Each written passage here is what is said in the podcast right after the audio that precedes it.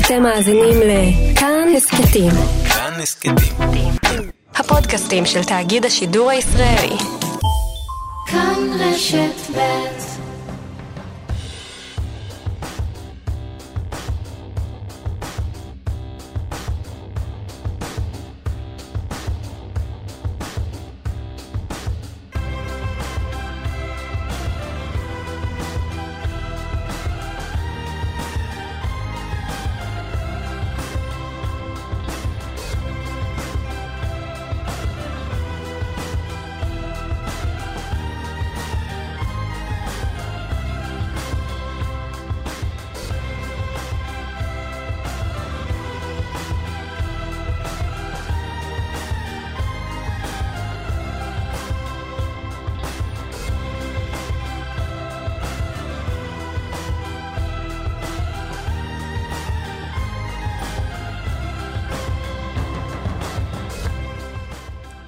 בוקר טוב. שלום רב אפילו גם.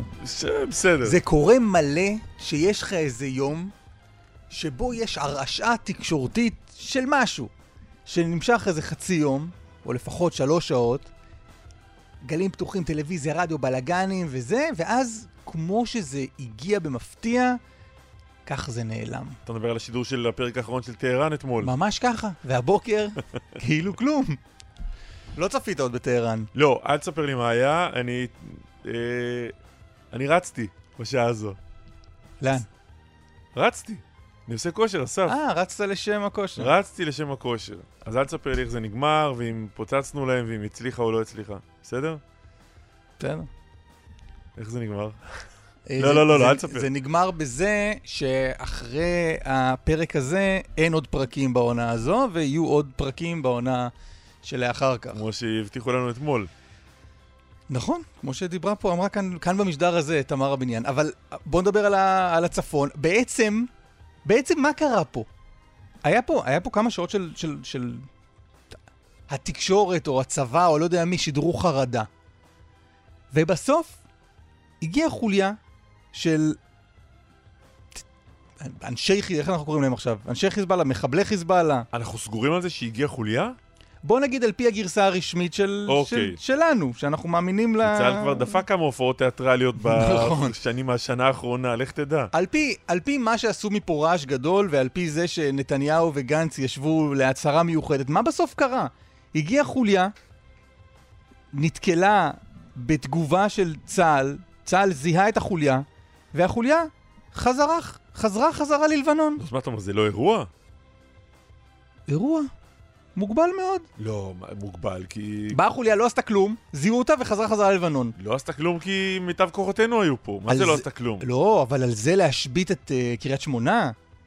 כי אם לא היו, הם מבריחים אותם, הם היו נכנסים, ואולי היה נגרם אסון גדול. והבריחו. ונתניהו וגנץ עשו פה, כאילו, סיכלנו פה את מלחמת העולמות.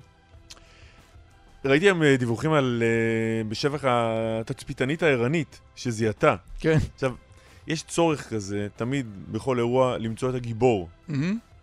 זה יכול להיות גיבור ברחוב שזיהה משהו, זה יכול במקרה הזה, זו התצפיתנית. אתה לא יוצא פה נגד מקצוע, התצפיתניות. לא, מה פתאום? זה ג'וב חשוב ו...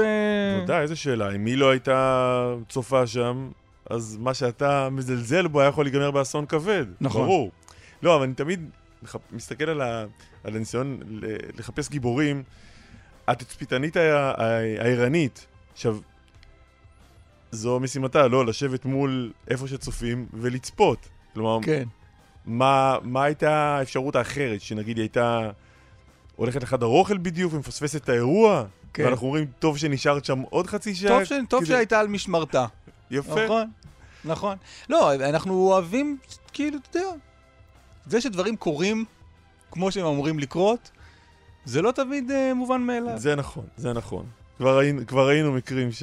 אני זוכר פעם חילקו צלשים, נדמה לי על צוק איתן, והיה רעש גדול על אופן תיאור הצלשים. אז הגברים, הלוחמים, זה היה גילה, עוז, תעוזה, יצירתיות, כשהסתער וזה, ועל נשים כל הזמן אמרו, לא איבדה את העשתונות. כאלה. כן. לא, אבל אני לא לוקח את זה למקום הזה של גברים ונשים. אגב...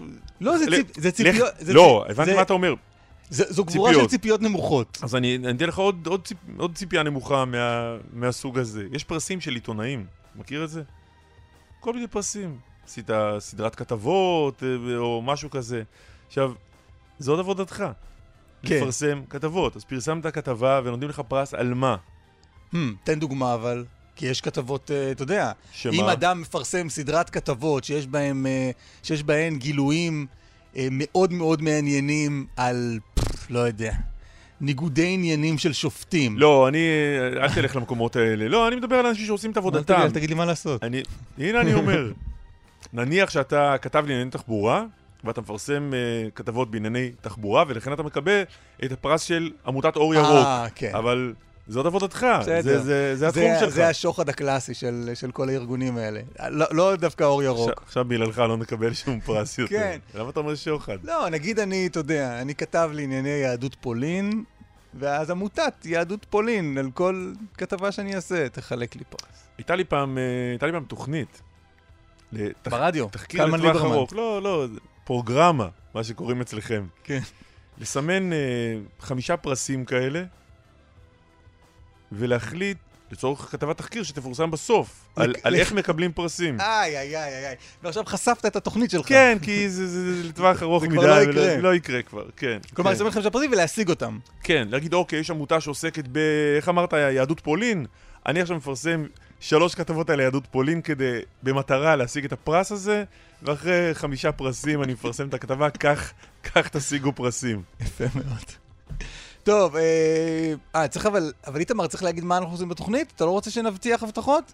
עוד רגע איתנו מי שעד לפני שנייה אחת היה ראש מטה פיקוד צפון, נדבר איתו על תקרית בהר דוב, נדבר עם פרופסור זאב רוטשטיין, הוא מנכ"ל המרכז הרפואי הדסה, תפוסה יותר ממלאה. בכמה בתי חולים ואצלו... בין היתר בהדסה. אחי, כן. וגם, הוא מונה עכשיו, יש מחסור בצוותים. בכל נוגע למשבר הזה. אז יש את הצוות, יש את המלל, ויש את הצוות שמייעץ למלל, ויש את הצוות שמייעץ לצוות שמייעץ למלל. מרגיש לי שפרופסור גמזו עשה כאן מהלך מעניין. הוא עבר בגוגל על כל אלה שמתחו ביקורת על משהו בחודשים האחרונים, ואמר להם מעכשיו, אתם אצלי בצוות. אז פרופסור זאב רוטשטיין הוא אחד מהאנשים שפרופסור גמזו, להלן, הפרויקטור של הקורונה, פרופסור רוטשטיין... ממונה. פרויקטור זה בלעז, זה כמו פרוגרמה להגיד. כן. אנחנו בעברית מדברים. רחמנה לצלן. עברית, דבר עברית. אז פרופסור רוטשטיין הוא חלק מהצוות של פרופסור גמזו, נדבר איתו הבוקר, גם על המשלחת להודו, שיצאה שם לעשות ניסויים על הודים. בוא, לא כצעקתה. לא, ממש ניסויים על הודים. נכון. ועוד, מה זה? מלא דברים מאוד מעניינים הבוקר, וגם, צריך להגיד, היום עם שלישי, אנחנו נשדר פה, בתוכנית הזאת, את החידה האחרונה של דקל בנו. דקל בנו הגיש מכתב התפטרות, זוהם. כן. הרבה מאוד טענות כלפי כל הצוות, סתם. רק כלפי איתמר. כן. הוא חש תחושת מיצוי. לא איתמר. דקל בנו. אולי גם איתמר. מסתכל על הפנים של איתמר ונוצמי, אולי גם הוא. אז דקל בנו נותן פה את החידה האחרונה שלו. לא החידה לתוכנית שלנו. כן, כן. ממשיך להיות דקל בנו ולפרסם... עד 120, הרבה חידות. בהחלט. טוב, העורך הוא כאמור איתמר דרוקמן, המפיקים הם אלה יגנה ונדב רוזנצוויג, על הביצוע הטכני אמיר שמואלי, את דיווחי התנועה נותן לנו אהוד כהן, אפשר להגיב באשטג קלמן ליברמן בטוויטר, ואצל קלמן בוואטסאפ. תת-אלוף במילואים אשר בן לולו, שלום. שלום וברכה. לשעבר ראש מטה פיקוד צפון, לשעבר גם מפקד גזרת הר דוב. איך אתה מסכם את האירוע אתמול? אני חושב שקודם כל מוקדם בכדי לסכם. זה סיכום ביניים של שני הצדדים. ראשית מהצד הישראלי, באירוע הטקטי, סוכה לפיגוע. כמו שציינת, הייתי מפקד גזרת הר דוב, ורוב הצופים, רוב המאזינים בטח לא מכירים, אבל זה שטח תרשי, סבוך, ללא גדר, מאוד מאוד קשה להגנה, גם בימים של כוננות, החיזבאללה, היה מצליח להניח שם מטענים. בעצם העובדה שתצפיתניות צה"ל וצה"ל הצליח לזהות החוליה ולמנוע מהם לבצע פיגוע, זה הישג. יחד עם זאת, גם העובדה שחיזבאללה בוחר לחזור למגרש המשחקים של ארדו ולא לעשות את האירוע של לבצע פיגוע נוסף במרחב הגבול, הקלאסי, כמו שעשה בספטמבר, שזה מבחינת פיקוד צפון, נקודת תורפה מרכזית, זה הישג נוסף לצד הישראלי. אבל תגיד, כשמחבלים נכנסים לשטחנו במטרה לבצע פיגוע ויוצאים משטחנו בלא פגע, בראייה שלנו, שלך כמפקד בצה"ל, זו הצלחה? תראה, זו שאלה מעולה, ואני חושב, כמו שציינתי, מוקדם מכדי לסכם. ככלל, אתה שואל אותי, מפקד, עכשיו הייתי מ-1769, מפקד גזרת ארדוב, ההישג האולטימטיבי, זו חוליה שחוצה קו כחול, היא מסוכלת, מסוכלת זה שיורים והורגים אותה. אני חושב שאני לא יודע, אני אישית, את כל הפרטים, ומה היה שם בדיוק, ומה היה השיקולים המבצעיים, ולכן אני חושב שנצטרך ככה להמתין. מה אתה חושב שהיו השיקולים המבצעיים? אני לא יודע. אני אומר רק שראשית אחד, הסוגיה של ארדוב זה שטח מאוד קשה. אתה יכול להכניס שם 10 לוחמים שנעים בזבח ואחד לא רואה את השני. גם התצפיות, זה ראות חלקית, זה שטחים מתים. לא, אני שואל אותך על הכוונה שלנו מלכתחילה. כלומר, יוסי יהושע מפרסם בידיעות אחרונות, שמלכתחילה אמרו, אם תהיה תקרית כזאת, המטרה שלנו לא תהיה להרוג את המחבלים, אלא להבריח אותם. ונדמה לי, ואתה כמובן מכיר את הגזרה ופעולות כאלה הרבה יותר טוב ממני, אפשר להניח שזה בגלל שאנחנו לא רוצים לדרדר את האזור להסלמה, נכון? אני לא יודע להגיד. אני לא יודע להגיד בשלב הזה. מה עוד יכול להיות? אני אגיד לך שזה בעצם... כי אנחנו הומניטריים ולא רוצים להרוג מחבלים של חיזבאללה? לא, לא. אני חושב שצריך להסתכל על האירוע של אתמול בשתי פריזמות. אחד, היבט טקטי, ואפשר להמשיך את השאלות, כמו השאלה ששאלת אותי. והשאלה היותר מרכזית בעיניי היא השאלה שאיתה יצאנו פה לכל המתיחות הזאת. זה חופש הפעולה של מדינת ישראל מול פרויקט הדיוק של חיזבאללה ומול ההתבססות בסוריה. וברשותך, ממש במספר משפטים. ישראל, עוד שנהייתי בפיקוד הצפון, מנהלת מערכה מאוד מאוד משמעותית, כדי שחיזבאללה לא ידייק את הטילים שלו. זה טיל של 100 קילו, 500 קילו, אתה שם רכיב טכנולוגי, הוא הופך להיות קטלני מאוד בדיוק שלו. זה כבר לא נשק סטטיסטי. עכשיו, פה אתה מנהל את המערכה, ואתה רוצה מבחינתך לשמר את חופש הפעולה, וישראל מבצעת על טיפסויים זרים וגם הצהרות. עשרות תקיפות. והם בסופו של דבר גם מצליחים למנוע או לשבש או לעכב את התוכנית של החיזבאללה. זה המבצע הגדול, אתה אומר, זה המבצע הגדול, אתה אומר, זו המטרה העיקרית של צה"ל, שבעקבותיה, בעקבות מותו של אותו פעיל חיזבאללה, הגיעה בכלל התגובה הזאת. אבל אני רוצה רגע ללכת לך בכל זאת על האירוע הנקודתי של אתמול. בעצם מה שקרה כאן זה שחוליה של חיזבאללה חודרת לשטח שלנו כ-20-30 מטר בפנים, אנחנו מזהים אותם והם נמלטים, נכון? זה כל האירוע. זה כרגע מה שמדווח. אני רק עוד פעם אומר, מניסיוני, וזה אני אומר, אנחנו נמצאים, יכול להיות באמצע של אירוע מבצעי. מי אמר שזאת לא חוליית התצפית? מי אמר שזאת לא חוליית הצלפים? מי אמר שאין פה איזושהי השכה לאיזושהי אירוע שהוא אחר? אני... שואל אותי מהניסיון שלי, של ללכת שם ברגליים, בשטח, מכיר את הדברים, מכיר את החיזבאללה, שנים של התמודדות, אני אומר, צריך טיפה להמתין עם המסקנות, עם הסימני קריאה. לא, זה ברור, אבל אני חוזר שוב למה ששאלנו קודם, תת-אלוף אשר בן לולו, האם יכול להיות שצה"ל, כמו שאתה מכיר אותו, נותן הוראה לחיילים, גם כשאתם מזהים מחבלים, אל תהרגו אותם? אני אישית לא נתקלתי ברמה המבצעית, אני יודע ש... כל מצב שחצו קו כחול, עוד פעם, בוא נגיד גם אמירה על הקו כחול הזה. קו כחול לא מסומן צבע כחול באמצע השטח. אפילו אתה לא יודע איפה בדיוק הקו כחול. הוא נורא נתון לפרשנות. כן, אבל אתה מכיר כשנכנסים לשטח ישראל, מה אתה מכיר שקורה? אני מכיר, האמירה היא חד משמעית לכוחות בשטח. לוחם שנמצא, מחבלים שחוצים, הם צריכים עכשיו, הם פגעו בריבונות הישראלית, ואין מצב שהם לא נפגעים. או שהם נכנעים, וזה כבר סיפור אחר. וזה ההישג האולטימטיבי. זה חד משמעית, זה מה שצריך להיות. כאן יש פה הישג שהוא בעיניי הוא לא אולטימטיבי, ומהרבה סיבות שיכולות להיות, שהסיכול, הפיגוע נמנע, אבל הם מצליחים לשוב ללבנון, כמובן על פי הפרסומים. וזו נקודה אחת. מי מרגיש לך הצד המורתע יותר כאן בסיפור? יש פה אירוע שמנהלים אותו שני הצדדים, הם מכרים מאוד מאוד ותיקים, זה לא המפגש הראשון שלהם, ויש פה משחק שהוא שחמט, ולפעמים שמשחקים אותו עם קוביות של ששבש. כי יש פה איזשהו היבט גם של מזל, ומה קורה, ואיך מתפתח איזשהו אירוע טקטי. ההישג של החיזבאללה, שהוא הצליח לדרוך את המערכת האזרחית והצבאית, במשך 4 ימים, כתוצאה מהרג של פעיל יחסית זוטה.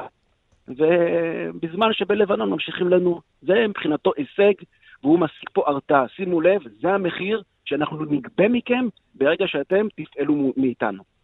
פה יש פה גם מבחן של הצד הישראלי, שאגב הוא עמד בו בגבורה בשנים האחרונות, בשאר המדינות בעולם או השכנים או מדינות בינלאומיות נטשו את הזירה הזאת, ישראל למרות הקושי המשיכה לפעול בעשרות ומאות תקיפות.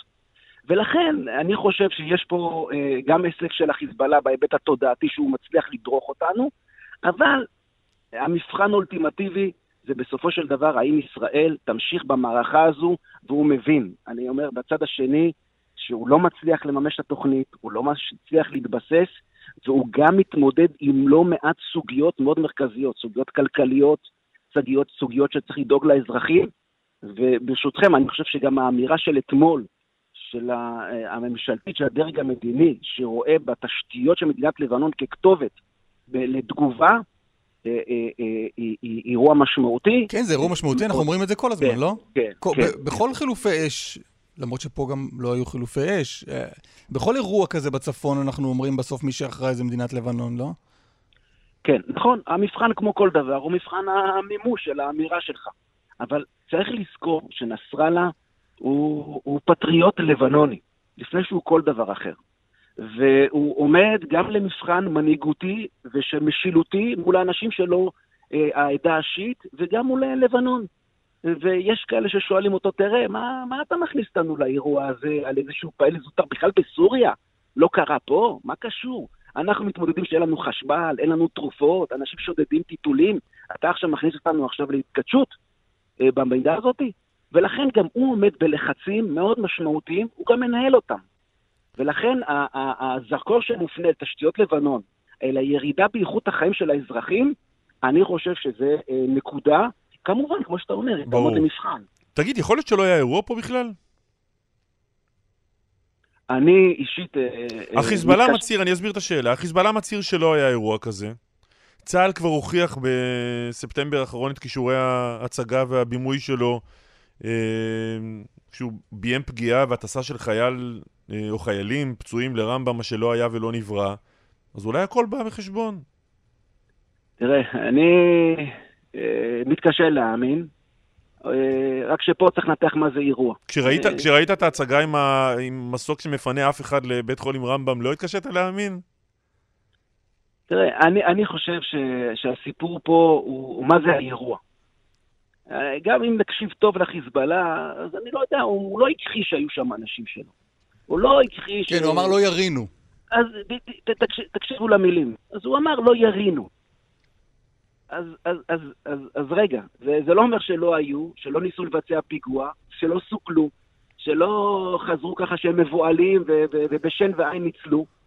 את זה, אז הוא כמובן אומן של מילים, של תודעה, של מרחב, ולכן אני אומר, כמו שהתחלנו את כל הרעיון, כסיכום אמצע, אז אני חושב שצריך להמתין, יש פה סיפור הרבה הרבה יותר גדול, ואני חושב שהדבר החשוב ביותר, שישראל תמשיך במדיניות שלה לגבות מחיר ולעכב את הפרויקטים הגדולים האיראנים על אדמת סוריה, כי הם מאוד משמעותיים.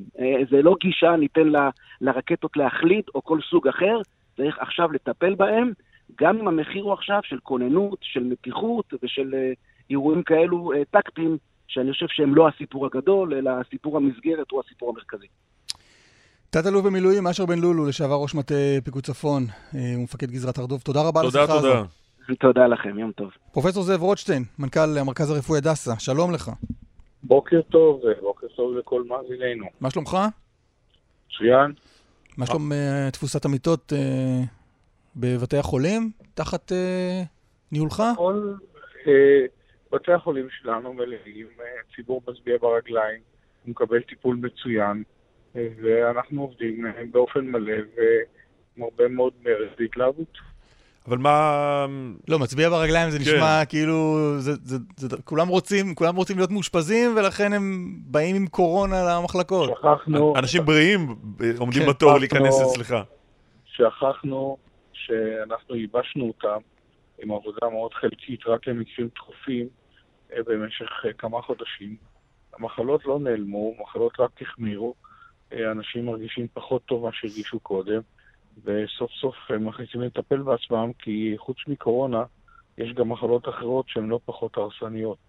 אז אנחנו מרגישים את הנהירה של החולים לטפל בדברים שהם הזניחו קודם, ועכשיו אנחנו ביד ימין מטפלים במתקנים נפרדים בחולי קורונה, ובמתקנים אחרים לגמרי, בלי שום קשר ביניהם, בחולים רגילים. אז בואו נדבר רגע על המתקנים לחולי קורונה ובמספרים, בואו נדבר... זה מספר שאנחנו לא שולטים לבית חולים.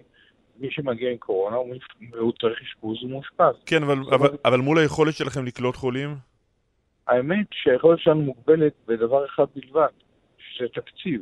שמייבשים אותנו אנחנו לא מסוגלים, וזה בדיוק מה שקורה עכשיו.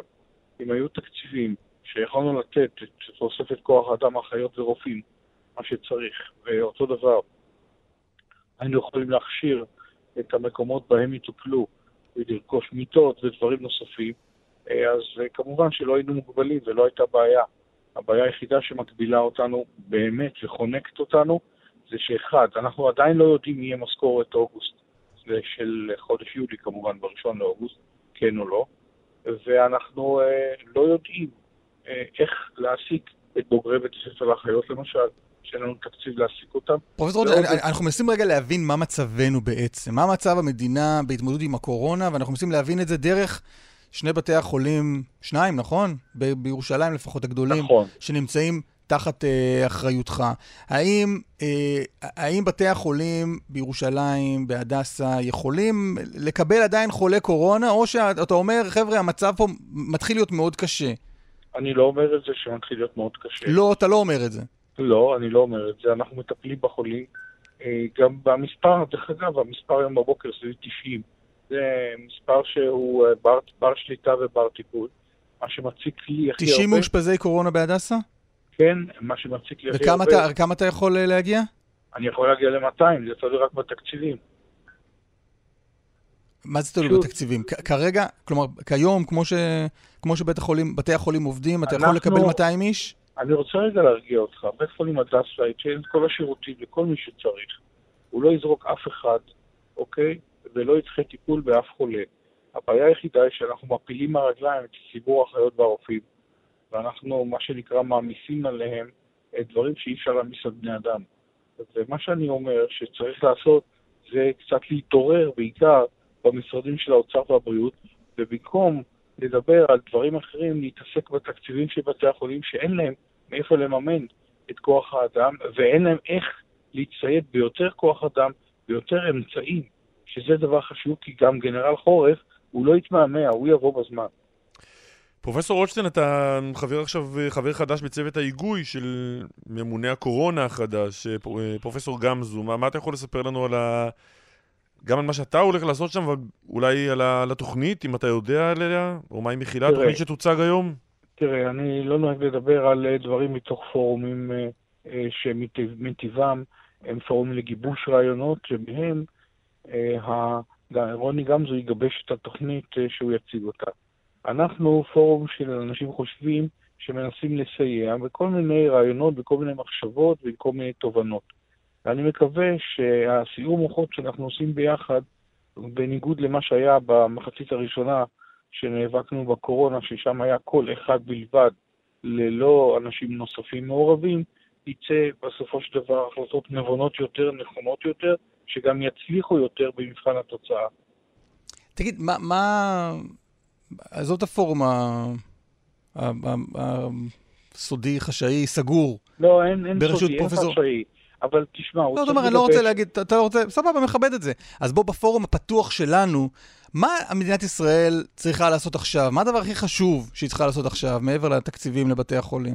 תראה, באין ברירה אנחנו צריכים להמשיך, אוקיי? ולנסות להקטין את המגעים בין האנשים, אם זה הנושא של מניעת התקהלויות באופן כללי, ואם זה הנושא של ההיגיינה האישית והמסכות באופן פרטי לגבי כל אחד ואחד מאיתנו. בה בשעה אסור לנו להזניח את המלחמה האקטיבית. המלחמה האקטיבית מתבצעת בכל העולם בצורה טובה ואיכותית על ידי איתור מגעים, זאת אומרת חולים אסימפטומטיים, שהיום עוד אין תקנות שמותר לבדוק אותם, ולכן הם הולכים ומתרבים, ואם אני אגיד בלשון ציורית, הווירוס צוחק עלינו. הוא אומר, עד עכשיו הם לא עשו לנו כלום, אנחנו יכולים להתרבות בשקט. אז אנחנו צריכים לעבור לשיטה אקטיבית, לגלות את המגעים שלפני 5 ימים, 6 ימים, היו ליד חולה מאומת, ולהתלבש עליהם באותו יום, תוך 24 שעות, אני אומר לכם שזה ניתן, ולבודד אותם כדי שלא ידביקו ביום עבודה רגיל של המפיצי על, במרכאות עבודה. מה זה ניתן? אז למה זה לא קרה עד עכשיו? מישהו לא רצה? למשרד הבריאות עד עכשיו לא היה עניין לקטוע את שרשרת ההדבקה? העסק יותר מורכב ממה שאתה חושב, כיוון שאנחנו מתעסקים בהרבה מאוד מעבדות, בהרבה מאוד אנשים, אנשים עם מסורות, אוקיי, ישנות. אני יכול להגיד לך לדוגמה... והמסורות האלה לא השתנו עכשיו בגלל שנכנס ממונה קורונה חדש. אז אני חושב שכן, אבל אני רוצה להגיד לך מהניסיון שלי, שהתחלנו להפעיל את המעבדה בקורונה, ההספק שלנו היה 500 בדיקות לשני משמרות העבודה. גם אנחנו חשבנו שאנחנו לא מספיק יודעים. אז הבאנו ייעוץ מחברת רפא"ל שהתנדבו לבוא לתת לנו שיטות חדשות איך לייעל את המעבדה, והגענו, אוקיי, לקפסיטי של 5,000 מתוך 500, ותשובות תוך 4 שעות. זאת אומרת, בעצם זה מין ניסיון שהוכיח שמביאים את האנשים הנכונים, ונוקטים את הטקטיקות הנכונות, ומלבישים את מערכות המחשב הנכונות, ואת הרובוטיקה הנכונה, אפשר להגדיל גם פי 10 ויותר את מספרי הבדיקות, ואם נכוון את הבדיקות לקהל הנכון, לאותם אלה שאנחנו רוצים לעצור אותם, לא למי שכבר חולה והוא כבר לא ידביק, כי הוא כבר בבית נאבק בנשימות שלו, אז אנחנו נצליח לעצור את המחלה. פרופסור זאב רוטשטיין, תודה רבה. יום טוב לכולם. בריאות. שמואל אבואב, מנכ"ל משרד החינוך היוצא, שלום. שלום ובוקר טוב. כמה זמן כבר לא בתפקיד? עכשיו הימים של הסיום, ימי הנעילה. אתה עדיין בתפקיד? עושים חפיפה ומסיימים בימים האלה. תן איזה הצצה לאיך נראית חפיפה בין המנכ"לים? תראה, התקופה היא סיום בכלל של תקופה מורכבת. זה 3.5 שנים שהיו בהן 3 מערכות בחירות, 3 שרים, 3 סבבים ביטחוניים, ובתוך כך כל הרעיון הוא לא רק לשמר שגרה, לעסוק מתן פתרונות יומיומיים, אלא לראות גם איזשהו אופק. לא, אני שואל רגע על החפיפה, כי נכנס אדם שאין לו רקע בכלל בחינוך. תפקידך הוא להכשיר אותו להיות מנכ"ל משרד החינוך? כן, תפקידי זה לקחת את הסוגיות המרכזיות שכרגע על סדר היום. למה? משום שאנחנו עומדים בפתחה של שנת לימודים. אנחנו לא מביטים עכשיו באופק של 3 שנים קדימה. אנחנו נמצאים בשלהי חודש יולי, ואנחנו על מפתן שנת הלימודים תשפ"א, שנת קורונה, שנה מורכבת, מסורבלת, מחייבת גמישות מאוד מאוד גדולה, שינויים מרחיקי לכת מן הקצה לקצה. ולכן מטבע הדברים, בגלל הנסיבות הללו, בגלל המאפיינים הללו, הסדר יום הוא סדר יום תפעולי של פתיחת שנת הלימודים על כל מה שכרוך בכך. אני מקווה שלא ירחק היום, והאופק של הקדנציה, והאופק של סדר יום הציבורי והפוליטי לא יוליך לבחירות, ואז אפשר להישיר מבט, לראות את הצד שמעבר לקורונה. כי אם המערכת תישבר רק במלטעות של הקורונה, ותעסוק כל היום בפתיחת בית ספר וסגירת בית ספר, ובהרכב כזה ובהרכב אחר, ובגמישות התפעולית, אנחנו נמצא את עצמנו במערכת שמביאה לפערים, כי כל יום בשגרה של הקורונה הוא יום שמשיג אותנו לאחור, לא באשמה של אף אחד, ולא בעובדה שמישהו נרדם בשמירה, אלא משום שהסדר יום ואורח החיים של הקורונה הוא סדר יום שיוצר פערים. זה ברור, נכון לעכשיו תהיה שנת לימודים? אנחנו יודעים להגיד איך היא תיראה, אם היא תיפתח? זה לא עוד הרבה זמן. שנת הלימודים תתנהל באופן הבא לעניות דעתי עצמה. הגנים וכיתות א' וב' ייפתחו במתכונת מלאה של כיתה מלאה בהרכבה הטבעי של 30 ומשהו תלמידים. כיתות ג' ד' ו' יהיו במחצית הכיתה. לא ניתן יהיה להכיל מסגרת של 30 ילדים, אלא יפצלו את הכיתות לחצי. מה זה אומר? אם מפצלים את הכיתה לחצי, אז חצי מהכיתה נמצא פיזית בתוך בית הספר, והמחצית השנייה של הכיתה במגרש משחקת כדורגל. לא, או לומדת מרחוק בבית. מה המשמעות של זה? שאתה צריך להכפיל את מספר המורים. ולעשות את הגיוס הזה באופן כל כך אינטנסיבי, זה אתגר מאוד מאוד גדול. אז לשאלתך, זה יהיה הדבר הראשון. הדבר השני שיהיה, זה יצטרכו לנטר בצורה מיידית, בלי שום שיעוי, בשום עיכוב, את תמונת המצב הלימודית בכל כיתה. איך אפשר לעשות את זה? צריך לדעת מה המצב במתמטיקה ומה המצב בשפה ומה המצב הלימודי. לכן הכנו מבחנים פנימיים, לא ברמת המבחן, אלא ברמת הניטור. כל מורה תוכל לנתח, שושנה כהן, מוישה חיים, בפערים כאלה וכאלה, וצריך להשלים את הפערים. הדבר השלישי שנדרשים, זה העובדה שיש 2,000 בתי ספר שכרגע אין בהם תשתית אינטרנטית, אין בהם תשתית של מחשבים. ולכן יצטרכו להסדיר את זה. מה זה אומר אין תשתית של מחשבים? זה אומר שאין מחשבים. הבית ספר איננו מתוקשב, הוא איננו עם תשתית שאפשר להפעיל את הלמידה מרחוק וכל מה שקשור בכך. ולכן זה אתגר ממדרגה הראשונה. לא, אבל סליחה רגע על הכניסה לפרטים. 2,000 בתי ספר זה אומר שאין בהם, אני לא מבין את המילה תשתית, זה אומר שאין בהם מחשב. המסקנה שלך היא נכונה. התשתית כוללת אפשרות לחבר לאינטרנט, התשתית כוללת מחשב בכיתה, התשתית כוללת ברקול שהמורה עובד באמצעותו, והתשתית מרכיבה גם מכלול של מחשבים. שמה, אולי מזל שבאה הקורונה, כ-2,000 בתי ספר בישראל בשנת 2020 אין בהם אינטרנט, אולי טוב שבא הנגיף הזה כדי לקדם אותנו למאה ה-21. אני מקווה שהעובדה הזו הסירה את הוויכוח סרק, ויכוח האבל, חסר הערך והטעם, שהתנהל פה במשך שנים, האם צריך להסדיר למידה דיגיטלית, למידה ממוחשבת, להפעיל טכנולוגיה, או להתיר את בית הספר רק לאווירה ולשגרה של חינוך והוראה בלתי אמצעים. לא, הרעיון של מי שהתווכח איתך כל השנים בעניין הזה היה שהרבה מאוד מידע אפשר להעביר דרך המחשב, חינוך קצת פחות. אז קלמן, השילוב זה האיזון המושכל בסום שכל ובתבונה. אתה לא יכול להפנות עורף לטכנולוגיה, ואתה לא יכול להשתעבד לסדר יום טכנולוגי.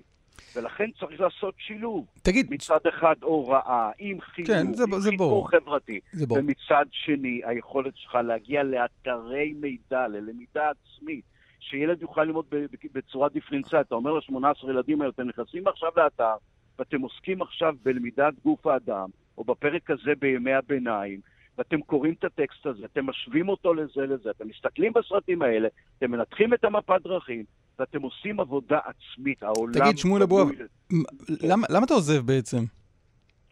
תראה, כל אחד מאיתנו נושא שליחות.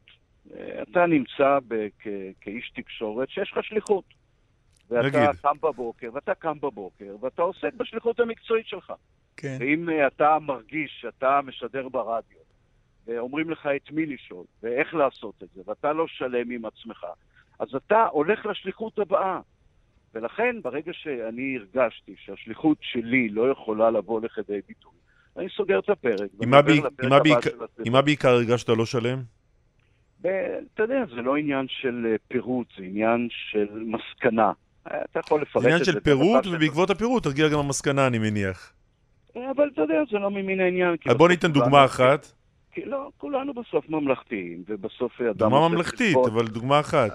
הדוגמה היא מאוד פשוטה, היא לא דוגמה, אלא ההסבר שבסוף אתה עושה עם עצמך דין וחשבון, ואתה אומר, האם במה שאתה חושב, שזו אחריות הלאומית שלך בניהול מערכת לאומית, קריית שמונה ועד אילת, אתה יכול להביא את השליחות הזו לכדי ביטוי במלוא הצימות. שמואל אבואב, איפה היא נבלמה? איפה נבלמה השליחות? תן לנו איזה, שנבין, אתה יודע. שנבין איך המערכת עובדת. תעזור לנו, זו השליחות שלנו. השליחות שלנו זה להבין איך המערכת עובדת. אל תבלום את השליחות הזו. מי כמוכם מיטיב לעזור לעצמכם. אני רוצה להישאר ברמה הממלכתית, אני רוצה להישאר ברמה האחריות הציבורית.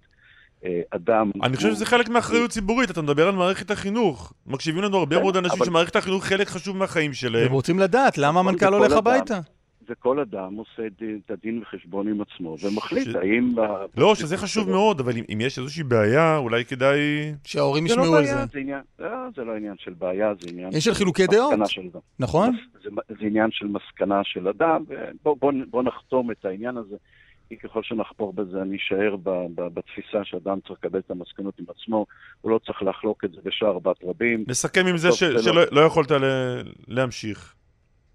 אחרת אני הייתי ממשיך בשליחות שלי, והתוכנית שלי הייתה להישאר עוד כשנתיים ימים בכדי להוביל את המהלך הגדול. מה המהלך הגדול שעשיתי? לא, אבל זה לא ששר החינוך החדש הראה לך את הדרך החוצה, זה אתה הראית לו את הדרך שלך החוצה. זו החלטה שלי עם עצמי, זו לא החלטה שהורו לי, לא כיוונו אותי, לא רמזו לי, זו החלטה שלי עם עצמי, ואדם בוגר מקבל את החלטותיו בצורה אחראית. אני רוצה לומר לך מה בסופו של דבר המהלך שאני חשבתי שאני צריך לשקוד עוד אותה. אנחנו בשנה וחצי האחרונות עסקנו עם 36 מדינות ב-OECD בשאלה שמעסיקה את כל העולם. האם מערכת החינוך מותאמת לעשור הבא? האם היא שייכת לעבר? האם היא לא רלוונטית? האם המקצועות שאנחנו מלמדים הם איזה חומר לימוד שלא ילווה את הבוגרים? תעזור לנו עם התשובה, כי זמננו קצר. ישראל כיום מוכנה לעשור הזה? אז תראה במה עסקנו. 3 מרכיבים צריכים להיות בבוגר. אנחנו לא נצליח. שמואל אבואב, אני באמת מתנצל. ידע, כישורי חיים וערכים. ואנחנו שם? אנחנו את כל מה שעשינו בשנה וחצי, כיוונו לשם לסדר את מטען הידע שאיתו אתה יוצא. את כישורי החיים שילוו אותך כל החיים. ואיזה ערכים הם מפת דרכים. אבל אתה כבר לא תהיה איש שיוביל את הדבר הזה. שמואל אבואב, מנכ"ל משרד החינוך היוצא, תודה רבה. תודה ובהצלחה. תודה גם לכם. הצלחתך, הצלחתנו. אחינו את החצוצרות ואת הכינורות. אנחנו נפרדים הבוקר הזה. יותר כינורות, אני חושב. כן? כן. מאדם שליווה אותנו... לא מעט בבקרים של יום שלישי, והבוקר נותן את חידתו האחרונה. תולה את מה? את העט. תולה את כפל המשמעות. לפחות בתוכניתנו, כן, הוא ממשיך כאמור, כפי שאמרת, עד 120, לכתוב חידות במקומות אחרים. דקל בנו, שלום. אהלן, שלום, בוקר טוב. איזה תוגה בקולך, בוא. איזה בוקר טוב. יש לי סיבה טובה, תשמע, כל פרידה היא טובה. כן. בטח לפני שאני מגיש את שירת הברבור. אפרופו מה ששאלנו את שמואל אבואב, לך יש תוכניות מה אתה הולך לעשות מהיום והלאה ביום שלישי 8:50? תשמע, הסיבה שלי אינה עולה בקנה אחד עם הסיבה של שמואל אבואב, שעוזב את משרד החינוך, אבל אני באמת לא יודע איך להגיד את זה בלי להישמע פוליטיקאי, אבל אני באמת חושב שהגעתי לתחושת מיצוי, ואני ניצב בפני... אתגרים חדשים, כמו שאומרים. ואתה הולך לעשות לביתך. משהו כזה, ואולי עוד ניפגש, כפי שנהוג לומר. התגעגע אליכם מאוד, זה בטוח. אין ספק בכלל. יפה. אבל כן, אני נשמע כמו פוליטיקאי שאומר שהגיע לתחושת מיצוי, וניצב בפני אתגרים וכו'. כן, אם כי אין הרבה כאלה. בוא. כן, נכון. אבל כן, יש רגע שבו אתה אומר, אוקיי, זה מיצה את עצמו וצריך להמשיך הלאה. אוקיי, אז אתה תיתן את חידתך האחרונה, ואחר כך הפתעה. בסדר? הפתעות אני לא אוהב, אבל בסדר. אוקיי. אין לך ברירה. סתם אמרתי בסדר עם סימן שאלה. זה לא... זו הייתה טעות. כן, לא שאלת, אמרת. כן. מה החידה, דקל? אז חידת הסיום, כיאה לחידת סיום, פלט בתוכה דבר מה שאיני יכול לחשוף כרגע, הוא פשוט אגש להקראתה לפני שחשוף יותר מדי פרטים מיותרים. הפתרון בין שתי מילים, וזה הולך כך. שימו לב, אם ההתנחלות נמצא הרב הציוני שנמנה עם מקבלי ההחלטות במערכת של קצנלסון והחק מהאופוזיציה. אם ההתנחלות נמצא הרב הציוני שנמנה עם מקבלי ההחלטות במערכת של קצנלסון והחק מהאופוזיציה. בדיוק כך. קצנלסון, זה נשמע לי פשוט, זה שמשון קצנלסון, נכון? כמה קצנלסון יש? כמה קצנלסון כבר יש? זה חייב להיות שמשון. מה מתחבר לך לשמשון? תראה, בלי לקרוא את החידה, הייתי חושב שהתשובה היא קלמן ליברמן. זה לא קשור בכלל לחידה, כן? הייתי חושב שפינה האחרונה, עכשיו נצטרך לראות איך אנחנו מחברים את הדבר הזה. וואי, אתה לא מבין. אתה קודם יורא את החטא ואז מסמן. בדיוק. לא, אתה לא מבין כמה וואטסאפים קיבלתי בשנייה אחת של אנשים שכתבו לי קלמן ליברמן. והם אנשים שלא נמנים, לא עם מקבלי החלטות במערכת של קצנלסון, גם לא עם פותרי החידות בדרך כלל. זה לא משפרר. לא, לא. תשמע, כי זה חידת ציון, אתם אומרים, בטח הפתרון הוא קלמן ליברמן.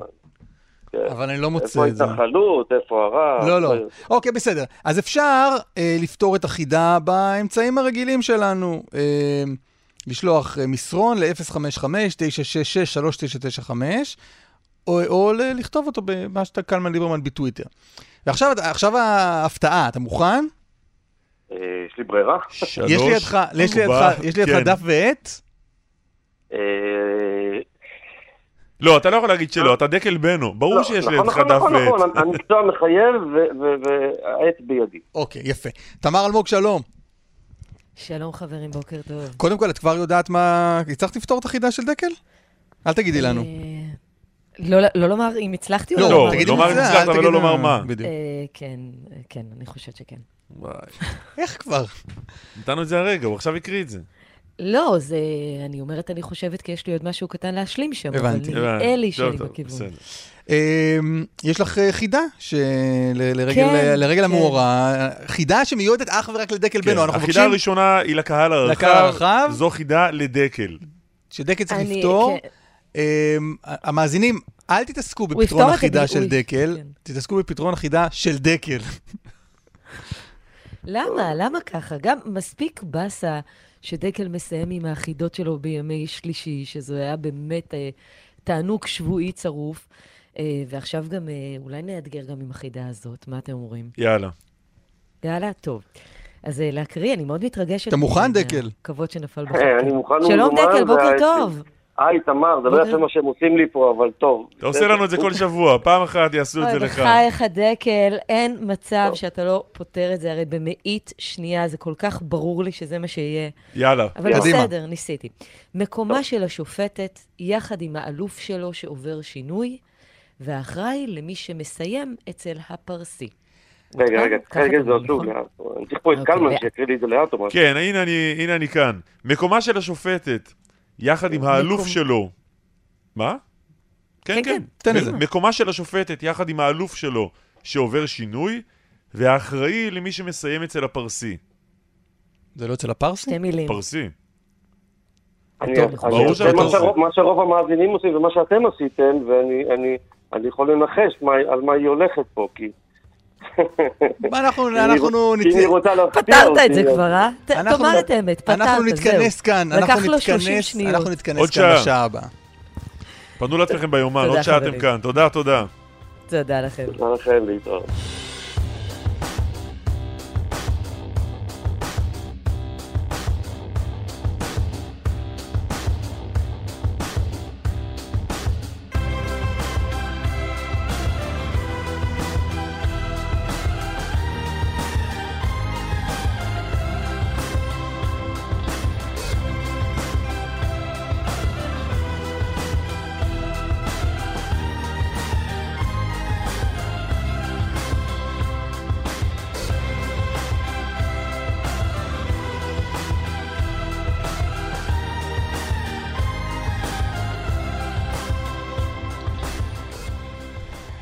הנה אנחנו שוב. בוא נגיד שלום לשניים. האחד הוא רועי שרון, כתבנו הצבאי. שלום רועי. שלום, בוקר טוב. והשני רועי קייס, הוא כתבנו ערבים. שלום רועי. שלום, בוקר טוב. בוא נתחיל עם רועי. כן, מר שרון, איך בצהל מסכמים את האירוע הזה? עוד לא מסכמים, כי באמת לא יודעים אם האירוע הזה יסתיים.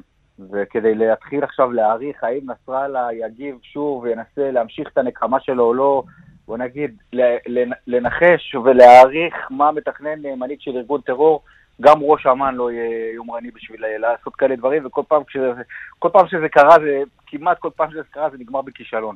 אז עדיין לא מסכמים את האירוע. אפשר לסכם את האירוע הטקטי שהיה אתמול בארדוב, שהוא בהחלט יסתיים בהצלחה, אם אכן האירוע הזה באמת יסתיים, כי המשימה של צה"ל הייתה דאבל.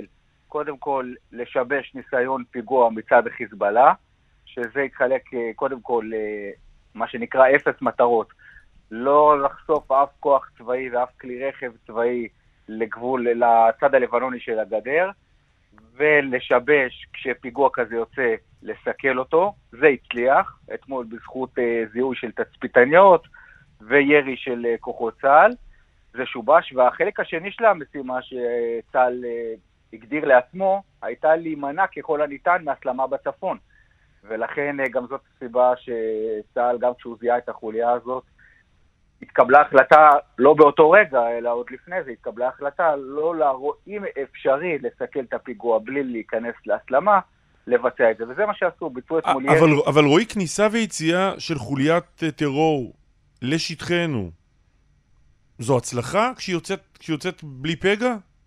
לא, בהנחה שחיזבאללה החליט לנקום על מותו של פעיל מדרג בינוני מינוס שלהם, שנהרג בתקיפה שישראל מבצעת בסוריה, לפי פרסומים זרים כמובן, שזאת המטרה העיקרית, להילחם בסוריה, וישראל עושה את זה באגרסיביות בשנים האחרונות. לא, אז מה אתה אומר? אנחנו יוצאים מנקודת הנחה שמותר להם עכשיו לעשות את זה צעד, ואם הצעד הזה נגמר יחסית בסדר, אז יצאנו מזה? הרי אם חוליית מחבלים הייתה נכנסת דרך מנהרה לקיבוץ נחל עוז, והיו מבריחים אותה והייתה חוזרת דרך המנהרה בחזרה בלי פגע, לא היינו רואים בזה הצלחה, נכון? אני מניח שאתה צודק, אבל תזכור גם את האירוע של שנה שעברה ב-1 בספטמבר. טיל נ"ט נורה לעבר אביבים, אפילו לא ארדוב. ארדוב זה, לא יודע, זה שטח שנוי במחלוקת, זה שטח שאין בו מטרות אזרחיות, כולו צבאי, אין שם גדר אפילו, אין שם מכשול ביטחוני. אביבים, חיזבאללה ירה טיל לעבר אביבים, וצה"ל לא הגיב. כי ברגע שהטיל החטיא את הכוח הצבאי, אז חיזבאללה יכול לסמן וי, ואנחנו, ישראל, יכולים להמשיך להתעסק עם המטרה העיקרית, שזה להילחם בעברת אמל"ח מדויק לחיזבאללה והתבססות צבאית איראנית בשטח סוריה. רגע, עוד משפט אחד, וזאת הייתה באמת, המטרה הייתה להימנע ככל אם צה"ל היה צריך אתמול להרוג את החוליה כדי לשבש את הפיגוע, בוודאי שהוא היה עושה את זה. אבל אם הייתה את האפשרות הזאת לגמור את האירוע הזה בלי, כי צה"ל היה הורג את החוליה, בוודאי שהייתה תגובת המשך של חיזבאללה, והיינו נקלעים לתוך הסלמה. אוקיי, ככה בצה"ל רואים את זה. קייס, איך רואים את זה בחיזבאללה? הצלחה, כישלון? כן, קודם כל נגיד שכמו תמיד יש שם הרבה לוחמה פסיכולוגית, ואת כל הגרסאות של חיזבאללה צריך לקחת עם קורטוב של עיר אבון מובס. מה הגרסה של חיזבאללה לאירוע אתמול? הגרסה היא מאוד פשוטה, לא היה אירוע, לא היה כלום כי אין כלום, כלומר לא הייתה שום תחרית, לא היה עיבוד מצידנו. לא הייתה חוליה בכלל.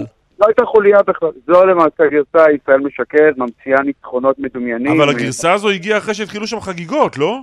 כן, היה שם באמת משהו מאוד מוזר, כל ההתנהלות של חיזבאללה היא מאוד מוזרה, הודעה יצאה אחרי למעלה משלוש שעות, ובאמת היה שם, התחילו קצת חגיגות, אפילו אימו של הפעיל הזה שנהרג בתקיפה שהוא חסה לישראל בסוריה, אפילו היא חילקה ממתקים, גם עוד תהרן נסע על כך שהוא נקם את בנה, רק שהוא לא נקם את מוזנה, ואפשר לראות בהודעה, החלק השני של ההודעה, שהוא החשוב, שהנקמה למעשה על מות הפעיל עוד לא הגיע, והיא תבוא, וגם יש אפילו עוד מה שנקרא אולי דובדבן שבקצפת, כי אתמול בהפגזות נפגע בית, בהפגזות בדרום לבנון, חיזבאללה אמר, אנחנו לא נשתוק על זה, אז צריך לומר, חיזבאללה היה יכול אתמול לסגור את האירוע, להמציא איזשהו הישג מדומיין. צריך גם להבין שחיזבאללה, בראייה שלו, הוא למעשה גורם לצה"ל להיות מתוח ודרוך על הגבול, מה שהוא מכנה צה"ל על רגל וחצי, ואתמול למעשה הדבר שהוא מנסה לשווק לטיפול שלו, שתראו מה זה, כל ישראל חיכתה להודעה שלנו כדי לסגור את האירוע,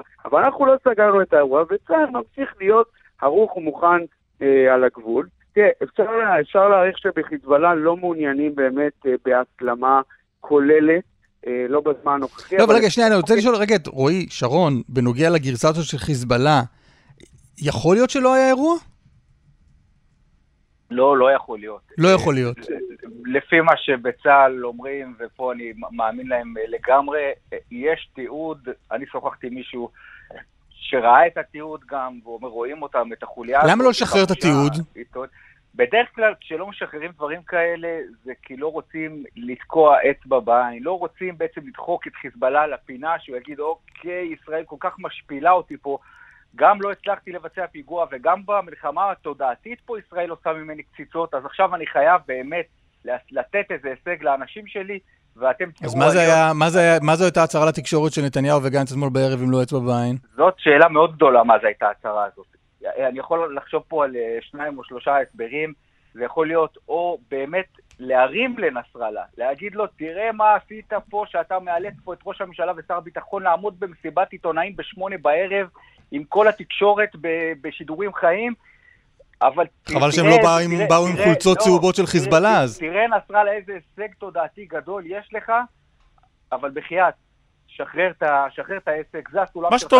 מה שאתה אומר זה, נסראללה מנהל אותנו, לגמרי. ברמה התודעתית, נסראללה מנהל אותנו, נסראללה הוא מלך הלוחמה הפסיכולוגית של המזרח התיכון. הוא פחות מטריד אותי, אני מדבר על הצד שלנו, אנחנו מנוהלים בחדווה על ידו.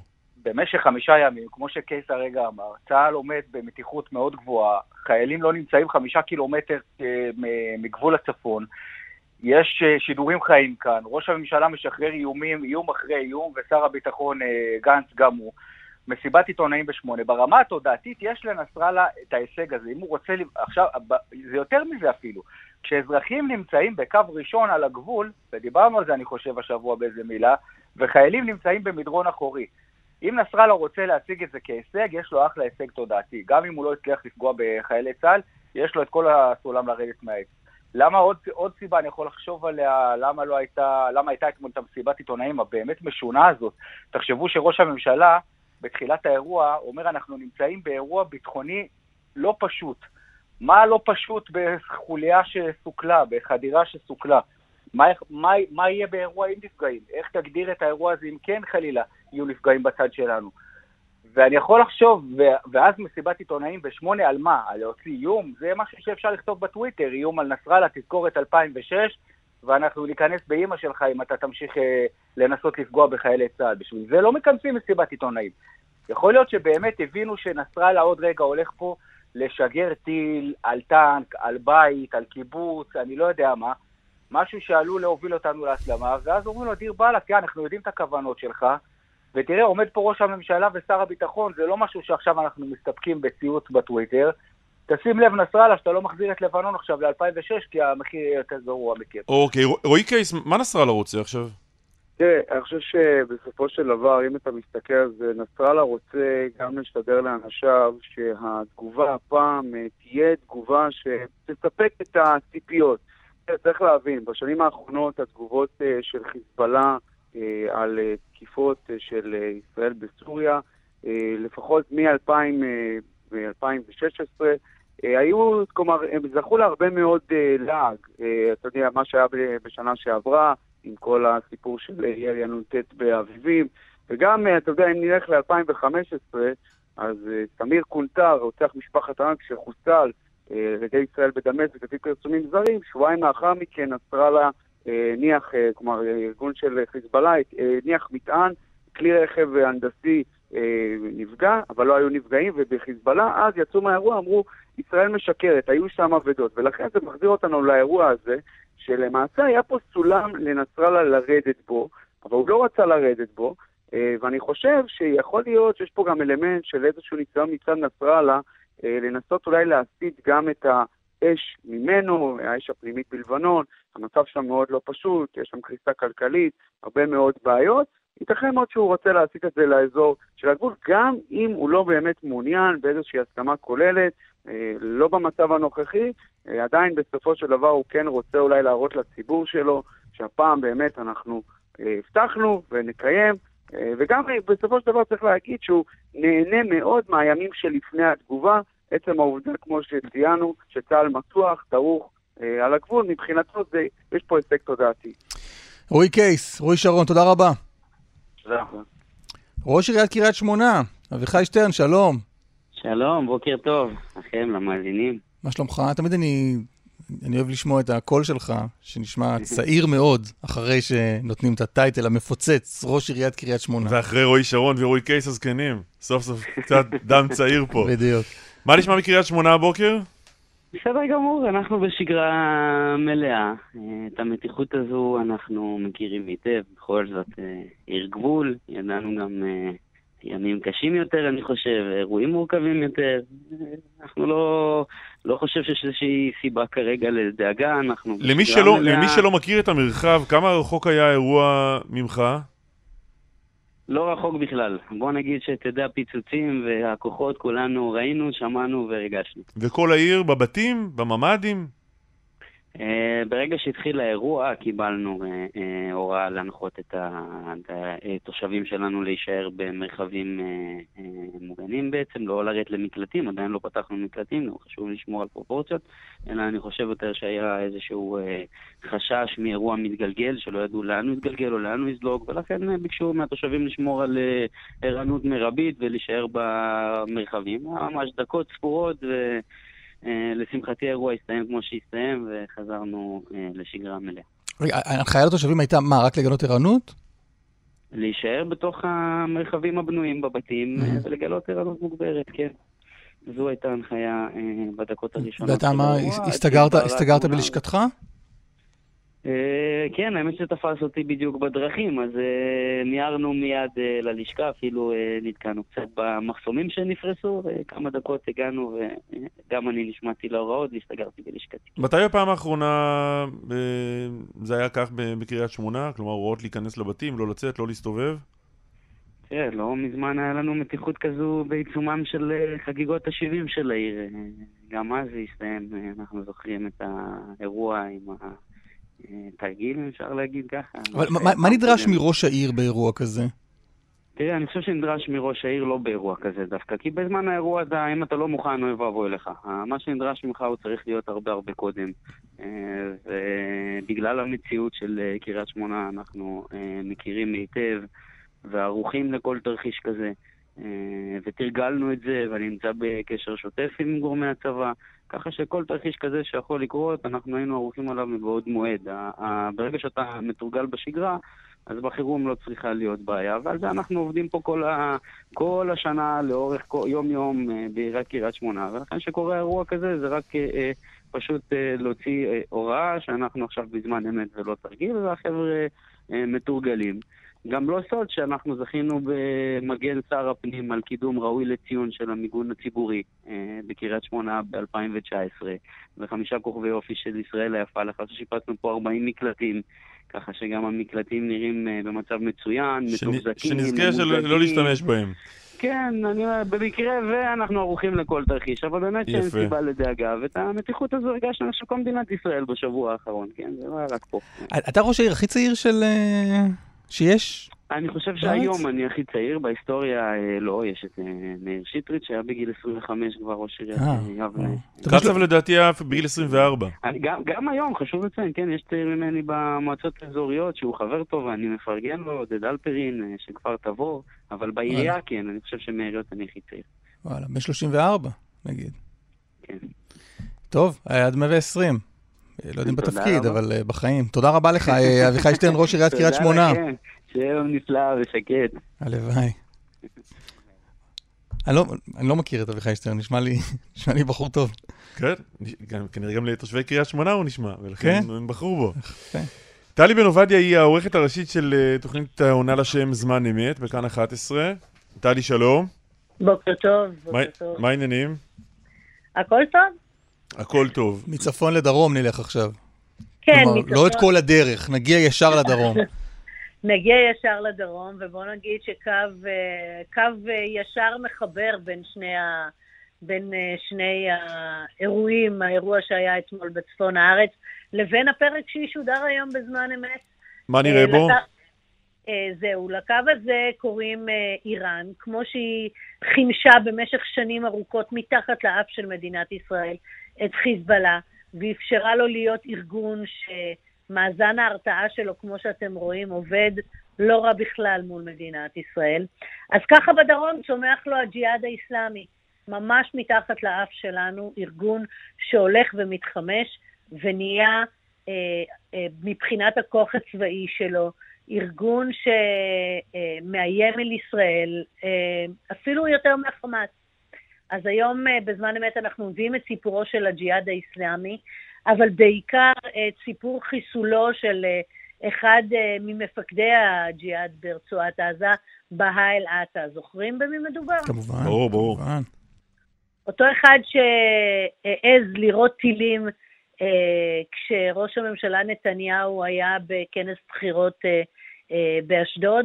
אם כך ישראל, בהאל עטה היה האחד שישראל בזכותו חזרה, בזכותו בעטיו חזרה למדיניות הסיכולים בעזה, והחליטה לחסל אותו. Mm-hmm. אנחנו זיהים היום עדויות בלעדיות וראשונות על מאחרי הקלעים של החיסול הזה, וזה די מדהים לשמוע איזה הכנות נעשות לקראת מבצע כזה של הצבא. בואו נשמע את הדברים. בעצם מה המידע שאתה נדרש להביא? ספציפית באירוע הזה רצו שנגיד איפה נמצא אותו חדר השינה. מתוך הרצון לא לפגוע בחפים מפשע. ברור, כן. אז אנחנו זיהינו פינה של חדר עם שני חלונות, זיהינו יחידה חיצונית של מזגן, וכך הגענו למיקום להערכתנו, בהשערה מאוד מאוד חזקה ששם זה נמצא.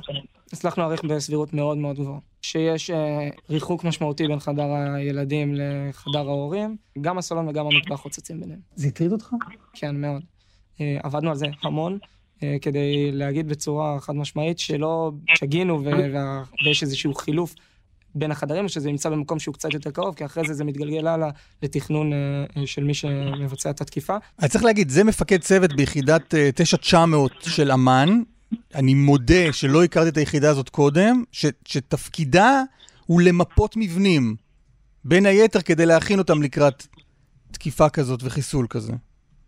כן, ובפעם הראשונה אנחנו, אני חושבת, נחשפים לעדויות של כמה אנשים מצה"ל שעמדו מאחרי התכנון המדוקדק של המבצע הזה, שבלשון המקצועית קוראים לו חיסול כירורגי.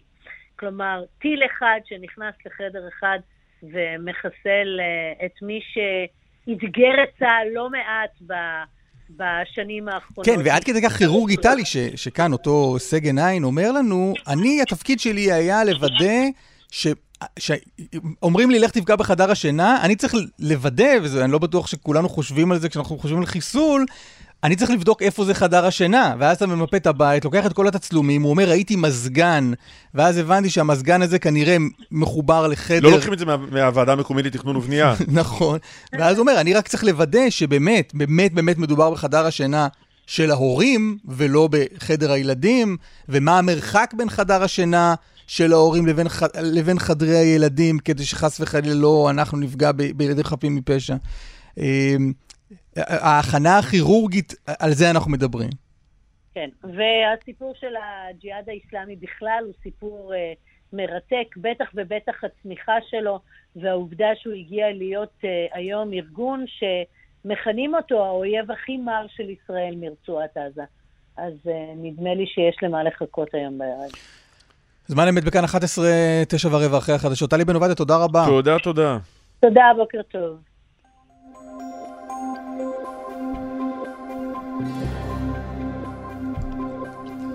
צריך גילוי נאות שאני מרגיש את זמן אמת?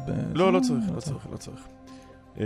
בעיינות צפון, העמוס ממחלף קוממיות עד דובוזו, ממחלף חולון לקיבוץ גלויות עד השלום, דרום, ממחלף רוקח עד מחלף ההלכה, בדרך ירושלים תל אביב, עמוס ממחלף גנות עד קיבוץ גלויות. זהו. לא. איך עוד אפשר לעזור לאדוני? יש דיווחים נוספים, בכאן מוקד התנועה כוכבית 9550. לא, זה גם לא זהו, כי אנחנו עוד ממשיכים בתוכנית. נכון, יש לנו כל מיני דברים עוד. כמו למשל חיסון, שמנסים לפתח, למרות שזה לא מאוד קשור, אבל אנחנו מנסים לעשות ניסויים כאלה ואחרים, שקשורים בעיקר בבדיקות, כדי לגלות למי יש קורונה, ואת הניסויים האלה אנחנו עורכים דווקא בהודו. ועוד מעט נדבר על הניסויים שאנחנו עורכים בהודו. תת-אלוף במילואים רפי נוי, שלום. בוקר טוב. לשעבר ראש מטה פיקוד צפון, אנחנו היום עוברים אחד איתו. כנס מחזורים אנחנו עושים. של ראשי מטה הפיקוד.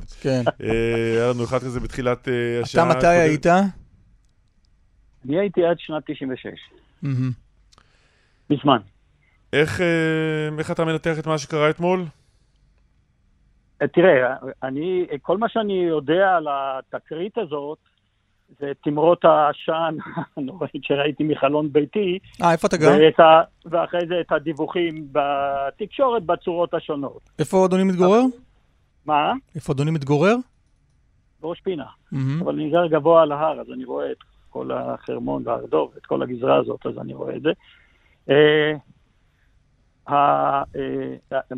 מה שאני מבין שהיה שם בראייה שלי, ביזיון אחד גדול. לא יכול להיות שביום, למרות שהיום בלילה צהל יודע לפעול יפה מאוד, בדיוק כמעט כמו ביום, חוליית מחבלים נכנסת, מזוהה, עוד לפני שהיא יודעת שהיא מזוהה,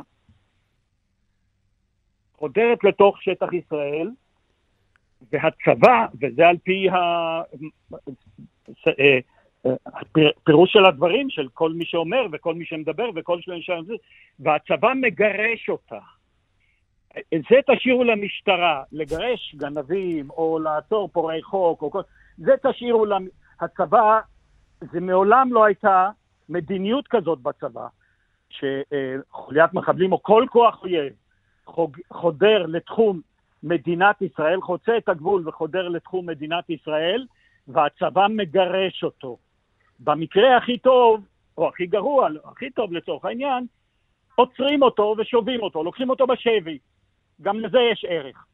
אבל לגרש, ממתי הצבא מגרש? אני בכלל גם לא מבין איך, אם הצבא לא הגיע איתו לקרב מגע, איך הצבא מגרש אותו. מה, יורים על יד?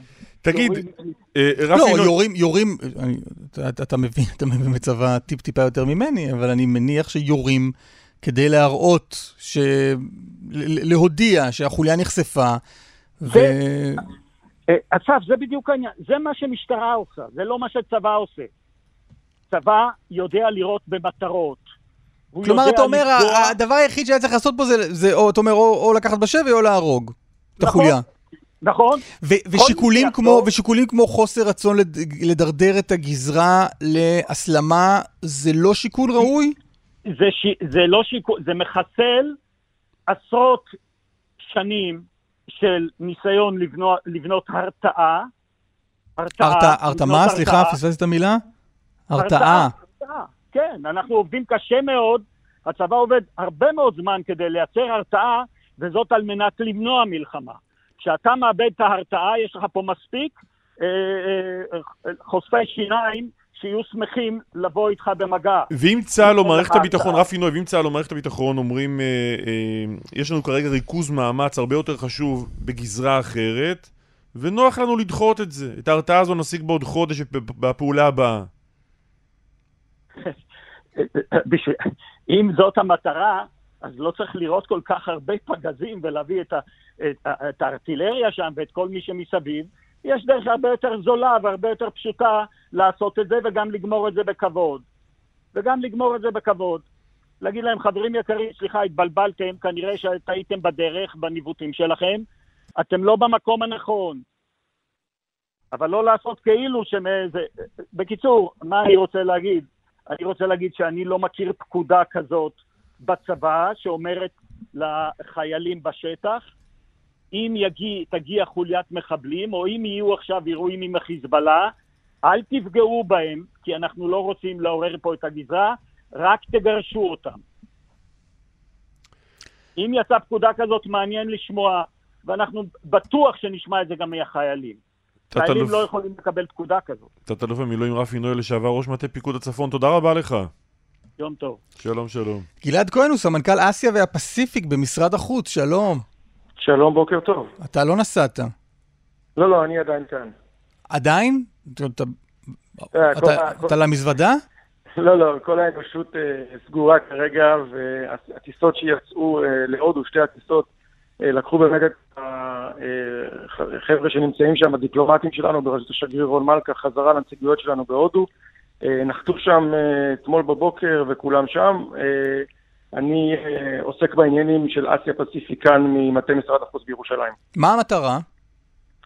המטרה היא לבצע סדרה של ניסויים בטכנולוגיות שהן טכנולוגיות ישראליות פורצות דרך שעבורות לקצר את הזמן למינימום האפשרי, לפחות אפילו מדקה, של בדיקות קורונה. ככה אפשר יהיה לפתוח, לעלות למשל לטיסות, לפתוח את התעופה, לפתוח אירועים המוניים, לפתוח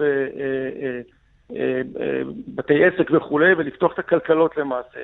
המשלחת אמורה, במשלחת יש כרגע שנמצאים בהודו, חוקרים ישראלים, אנשי מחקר ומדע ממפעד, שיתוף פעולה של משרד החוץ, משרד הביטחון, מפעד, משרד הבריאות, והם הולכים לעשות שם עשרות אלפי ניסויים בעשרה ימים, עשרות אלפי בדיקות בעשרה ימים, שהבדיקות האלה אמורות לתת לנו תוצאות טובות לגבי האפשרות להכניס את המערכות האלה לבדיקה, באמת לפתיחת הכלכלה. למה עושים את הבדיקה הזאת בהודו ולא בגבעתיים?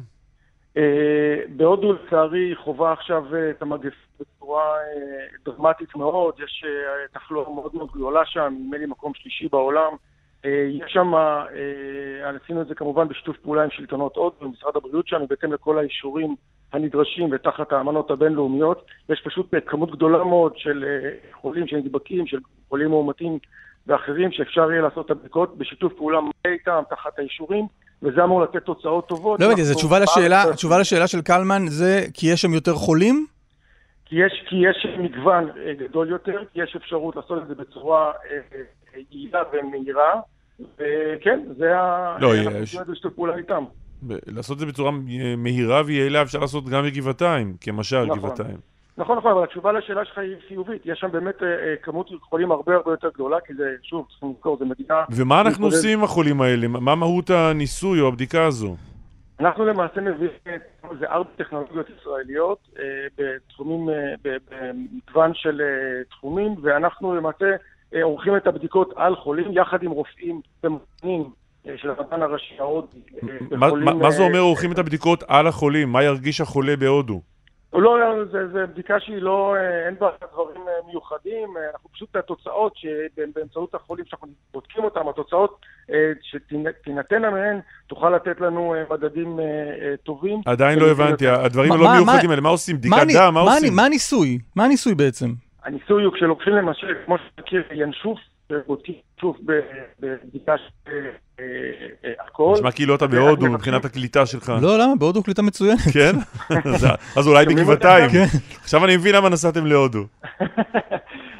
אנחנו למעשה למשל בדיקת שם שוב. מבקשים מאדם שההודים יהיה יחד איתם, כשהאדם ההודים מביאים אותו, אומרים לו בוא תנשוף, נושפים, בודקים את התוצאות האלה ורואים אכן האם התוצאות נותנות תוצאות באמת שאפשר להסתמך עליהן בבדיקות. אנחנו בודקים, אתה אומר, לצורך העניין, אנחנו בודקים בין היתר, האם אפשר לגלות קורונה בבדיקת ינשוף? בדיוק. למשל, אם אתה רוצה לפתוח את התעופה האזרחית, אתה רוצה שאנשים יעלו למטוס, אתה צריך לתת, אין לך יותר מ-30 שניות, אנשים לא יעמדו שם ויחכו ימים שלמים או יום שלם עד שתהיה ניתן תוצאות. אתה רוצה לבדוק שבאמת האדם נקי מקורונה, ואז יוכל למעשה לפתוח, לעלות למטוס ולפתוח את התעופה. אני חושב שעברתי לשמות של חברי המשלחת, אין שם נציגים של משרד הבריאות, נכון? לא של משרד הבריאות, למרות שהיחד עם משרד הבריאות ובאישור מיוחד, למשל, של משרד הבריאות מכונות הנשמה, להודו מספר מכונות, אנחנו שולחים כמה עשרות מכונות הנשמה, וגם ציוד רפואי של טכנולוגיות ישראליות, של חברות ישראליות, וגם אגב ציוד רפואי... לא, זה לא מוזר שאין נציג של משרד הבריאות במשלחת הזה? שוב, אנחנו עושים את זה בשיתוף פעולה יחד איתם, משרד הבריאות תרם מאוד לנושא הזה, אבל המדענים של מפע"ת הרימו את הפרויקט הזה, אנחנו מאוד מודים להם על שיתוף הפעולה, זה אגב שיתוף פעולה שעוזר לנו מאוד מאוד ביחסים המדיניים עם הודו. עוד שאלה אחת שאמרת קודם על המגוון, שזה לא רק מספר החולים שיש בהודו, אלא מגוון. למה הכוונה במגוון? לא, הכוונה היא שאנחנו נמצאים למעשה, מגיעים למקום שבו אנחנו יכולים לראות גם מבחינת גילאים, גם מבחינת מחלות רקע, גם מבחינת דברים כאלה, ואז יש לנו באמת מגוון לצע. היום להבנתי, בדלהי למשל, יש, אני חושב שאני מקבל שאחד מכל ארבעה, אולי הוא נסע או חולה, וזה מספרים שהם מאוד מאוד גדולים. לצערנו הרב, אנחנו מקווים שגם ישראל וגם הודו ביחד בשיתוף פעולה, אגב שהוא חורג מתחום המדע והבריאות, בשיתוף פעולה בתחומים אחרים, של חקלאות, של כלכלה, של ביטחון, של דברים מדהימים, ואני מקווה שביחד נוכל למצוא את הפתרון. גלעד כהן, סמנכ"ל אסיה והפסיפיק במשרד החוץ, תודה רבה. תודה. תודה לכם. בעלי עולמות אומרים עכשיו לראש הממשלה, שהם פותחים את ענף האירועים ב5 בחודש, זה יוצא לי שבוע הבא, ביום רביעי, עם או בלי אישור הממשלה. נועם לוי, שלום. שלום, בוקר טוב. יושב ראש התאחדות העולמות וגני האירועים והבעלים של הבית הירוק. אכן? כן, אכן כן. אנחנו, לצערנו הרב, ממשלת ישראל, אין לה את המסוגלות, או שהיא לא רוצה, לטפל בענף שהחליטה לסגור אותו. היא לקחה ענף שלם, של למעלה מ100,000 איש, ואמרה לנו, אתם סגורים. אנחנו אחד הענפים היחידים שבהוראת ממשלה נסגר. הממשלה לא רוצה לפצות אותנו, לא רוצה לתת לנו את האפשרות להתקיים. אנחנו ביקשנו דבר אחד, שיתנו לנו את האופציה להתקיים. והם לא מעוניינים לעשות את זה. מה זאת אומרת, רגע? מה זאת אומרת לתת לנו את האופציה להתקיים? זה לתת לנו את ההוצאות הקבועות. בוא נפריד רגע בין שני דברים. אחד, סוגיית הפיצוי, נשאיר אותה עוד שנייה אחת, נגיע אליה, והעניין השני זה, הממשלה לא רוצה לתת לנו להתקיים או לקיים את האירועים. יש בעיה לקיים אירועים כרגע, אתה יודע. אז אנחנו נקיים, בגלל שאנחנו צריכים לדאוג לעצמנו, כי הממשלה לא מסוגלת לעשות את זה, אנחנו צריכים לדאוג ללמעלה מ100,000 עובדים, אנחנו צריכים לדאוג לזוגות הצעירים שהממשלה לא מסוגלת לעשות את זה, אנחנו פותחים ביום רביעי הבא, ט"ו באב, את החתונות, אנחנו הולכים לעשות חתונות, בדיוק כמו שעושים בפארקים הלאומיים ובכל העיריות. אנחנו לא מסוגלים יותר לתת בנטל הכבד הזה. לא, מה זה אומר כמו בפארקים? כמו שעושים את החתונות, כמו שעושים חתונות בכל עירייה, אתה יכול לראות פרסומות, ובכל מקום אנחנו נעשה את החתונות. חתונות לדעתי עושים היום 20-30 איש, לא? אז אנחנו נעשה גם חתונות של 20, גם של 30, אנחנו ניתן ונדאג לזוגות הצעירים, נדאג לעובדים שלנו, ונעשה את החתונות. אם ראש הממשלה לא ייקח את עצמו ויתערב, ויתן פה פתרון למעלה מ100,000 איש, אנחנו פותחים את האולמות וצריכים לדאוג לעצמנו. לא הבנתי, אתה מגביל את... רק כדי להבין, מה מתווה נועם לוי לחתונות באולמות? מבחינתך מה? חתונות רגיל? החתונות, אנחנו עושים חתונות בדיוק כמו שעושים... אמרתי, ראשי הערים בכל שאר המקומות. גם במקומות סגורים. אולם זה מקום סגור.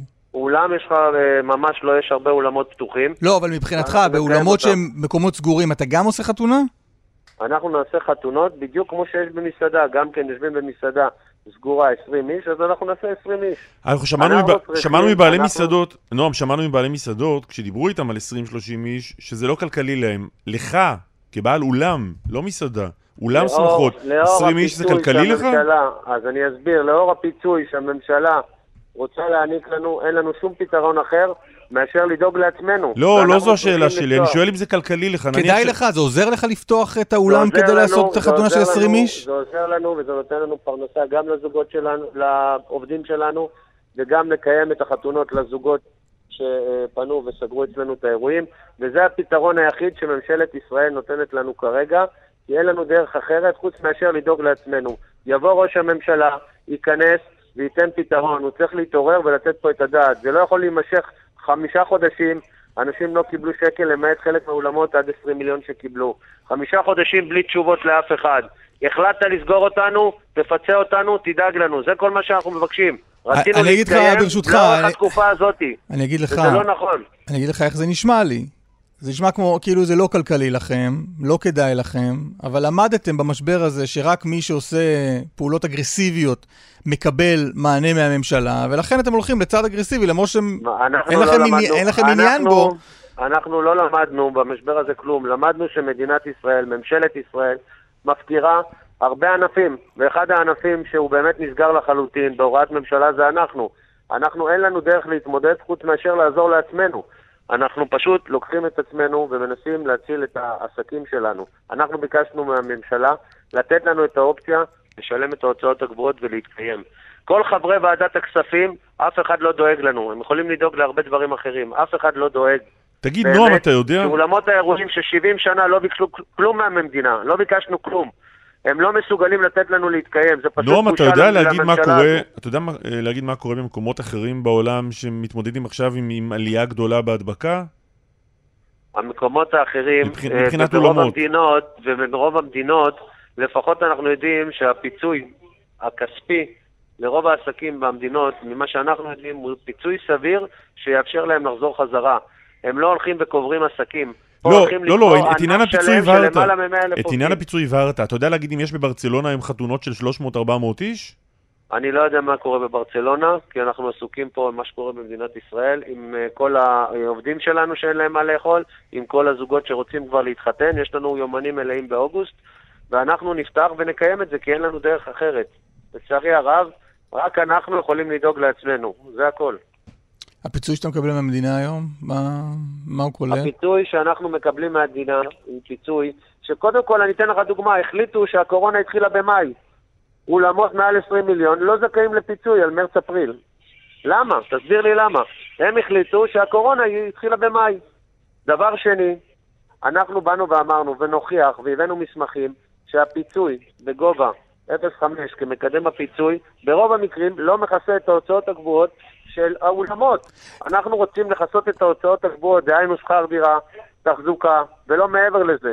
תגיד, יום רביעי שבוע הבא יש לך כבר חתונה? יום רביעי, שבוע הבא, יהיו למעלה מ-50 חתונות. לא, אצלך במקום.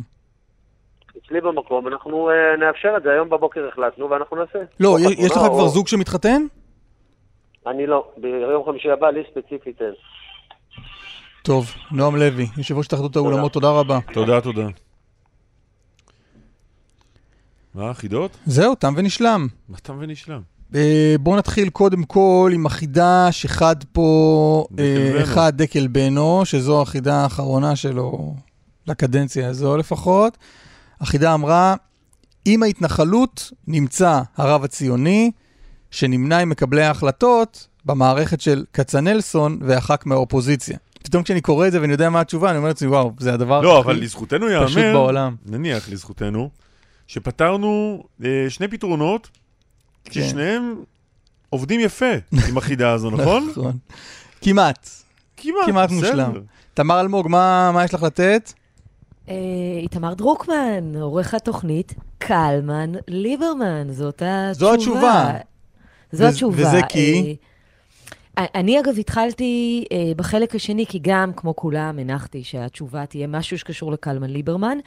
אז קלמן כצנלסון, ואחר כמו אופוזיציה אביגדור ליברמן, מקבלי ההחלטות, עורך התוכנית, הוא איתמר, היישוב איתמר, והרב דרוקמן.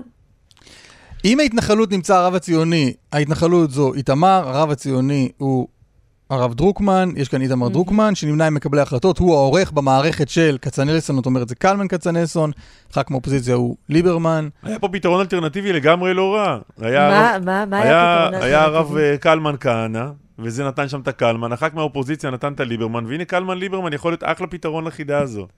אבל איך זה מסתדר עם השורה השנה? נו, די כבר, די. לא להיכנס לפרטים האלה. באים להטריל, יש פתרון. לכבוד החידה האחרונה, אתם יודעים.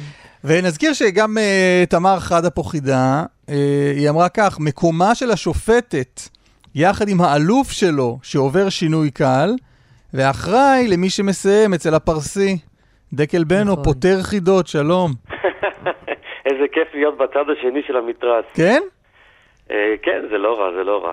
אז אולי יש פה יורשת, תמר אלמוג, תחבר חידה כל שבוע ויעלה דקל בנו לפתור. זה רעיון אחד הטובים ששמעתי. איתנו סמנכ"ל משאבי אנוש של התאגיד, שלום. קודם כל יאמר כאן ועכשיו שעשיתי מה שאתם עשיתם עם החידה שלי. קודם כל שיערתי מה הפתרון, ואז עשיתי להבין מדוע. שנחזור על החידה של תמר. מקומה של השופטת יחד עם האלוף שלו, שעובר שינוי קל, ואחראי למי שמסיים אצל הפרסי או הפרסי. אז אחרי ששיערתי מה היא רקחה ורקמה, מה שיערת? השופטת היא דבורה, שישבה מתחת לעץ התומר, הרי הוא דקל, אלוף בן העיתונאי בהטיה, שינוי קל זה בנו, דקל, בנו, וביחד מקבלים את שמי, ועבדכם הנאמן שאחראי על החידקל, הוא הנהר שנשפך למפרץ הפרסי, ולכן מסיים אצל הפרסי. אני חשבתי שהפרסי זה אסף ליברמן, ובגלל זה אתה מסיים אצלו את לא? אבל רגע, תנו לי רגע... מסיים אצל הפרסי זה יפה מאוד. כן. תודה, חבר. שלי יותר טוב. לא, הרגתם אותי. לא, תגידו את האמת, שלי יותר טוב. שלך הרבה יותר טוב. אלא אם כן, אנחנו לא יודעים למה התכוונה. זה היה פתרון של דקל, אנחנו לא יודעים למה תמר התכוונה. לא, זה הפתרון לחלוטין, זה הפתרון שלי. אני לא ידעתי את הפתרון האלטרנטיבי הזה. אכן, דבורה נביאה, תחת עץ התומר. בהתחלה חשבתי לומר מתחתיו ישבה השופטת, ואז אמרתי, יותר שקוף מזה אי אפשר. אז שיניתי. אגב, גם חשבתי אולי להגיד, רזה הוא מתלמד, ואז דק ולמד, אבל בסוף אמרנו, פרשנית משפט, נלך על משהו שקשור למשפטי. יפה. ממש תודה רבה לתמר האלופה על המחווה הזאת, ותסכימו איתי שהיא גם יקירה את הפינה הזאת, שפתרה לדעתי כמעט את כל החידות ששידרנו כאן מדי שבוע. תודה. דקל, מילה לסיום, מילה לאומה. מילה לאומה. תישיר מבט למצלמה. היה לי כיף, ואני מתרגש, ואני אתגעגע, ובטח עוד ניפגש בעתיד, אני מקווה.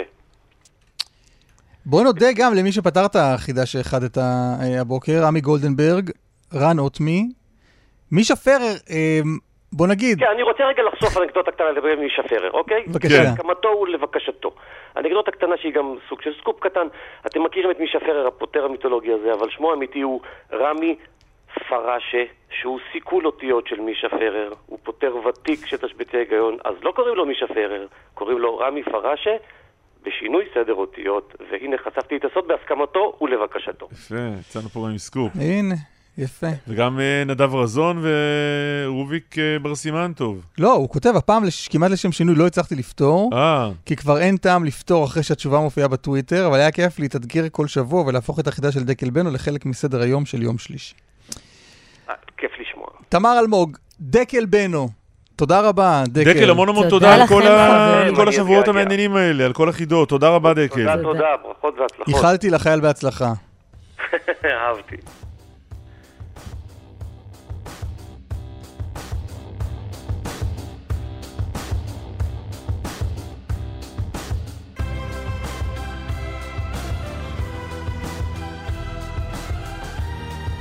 טוב, יש לנו טיפה זמן, בואו ניתן לי כמה ציוצים מטוויטר. קלמן. מה, אתה מתקיל אותי עכשיו? כן. הסוציולוגיה שטוי כותב, מרד המסעדנים, מרד האולמות, מרד, או מרד, זו מילה מאוד ספציפית בצרפתית, שמתאימה למציאות כנראה. הרואה ואינו נראה מגיב פה על רעיון שהיה אתמול, אז לא משנה. מורן כותבת, או כותב, לא לחסל מחבלים חמושים שחודרים אל שטח מדינת ישראל על מנת לא לדרדר את הגזרה, רק מזמין את ההידרדרות הבאה. באי פגיעה בהם הוכחת שניתן לחדור לישראל ללא פגע ופשוט לטייל אל תוך ישראל, והזמנת את האירועים הבאים. חיים אלקסלסי מגיב על הפרומו שעשינו פה לזמן אמת, אם אפשר בפעם הבאה לגלות את כל תורת הלחימה לג'יהאד האסלאמי, למה רק את הטיפ על המסגן? יפה. רועי שרון בתרגום חופשי כותב, ציון מדינת ישראל רוקדת לצלילי החלל של נסראללה, שוב מטריד. עוד? יש לך עוד משהו לתת? תן עוד משהו. אנשים דואגים מה תעשה תמר אלמוג עכשיו בימי שלישי בבוקר. יואב כותב, יום שלישי שנת 2020, מנכ"ל משרד החינוך עולה לראיון ברדיו, מודיע שיש בישראל 2,000 בתי ספר במחשוב ותשתית אינטרנט ללמידה, 2,000. רק על זה להעיף הביתה את מי שניהל פה את העסק בעשור האחרון. אלעד שואל, למה אסף לבוש מאוד יפה היום? אני חושב שקיבלנו את התשובה עם הפרידה מדקל בנו, לא? יאללה, בוא נלך. זה הרמז על הלבוש שלי? כל אחד יבין מזה מה שהוא רוצה. איתמר דרוקמן, כפי שכבר הבנתם, הוא העורך. אלה יגנה ונדב רוזנצוויג, הם המפיקים. יהיו בחידה הבאה. אמיר שמואלי, על הביצוע הטכני, עוד כהן בדיווחי התנועה. קלמן ליברמן, תודה רבה. אסף ליברמן, להתראות. ביי ביי.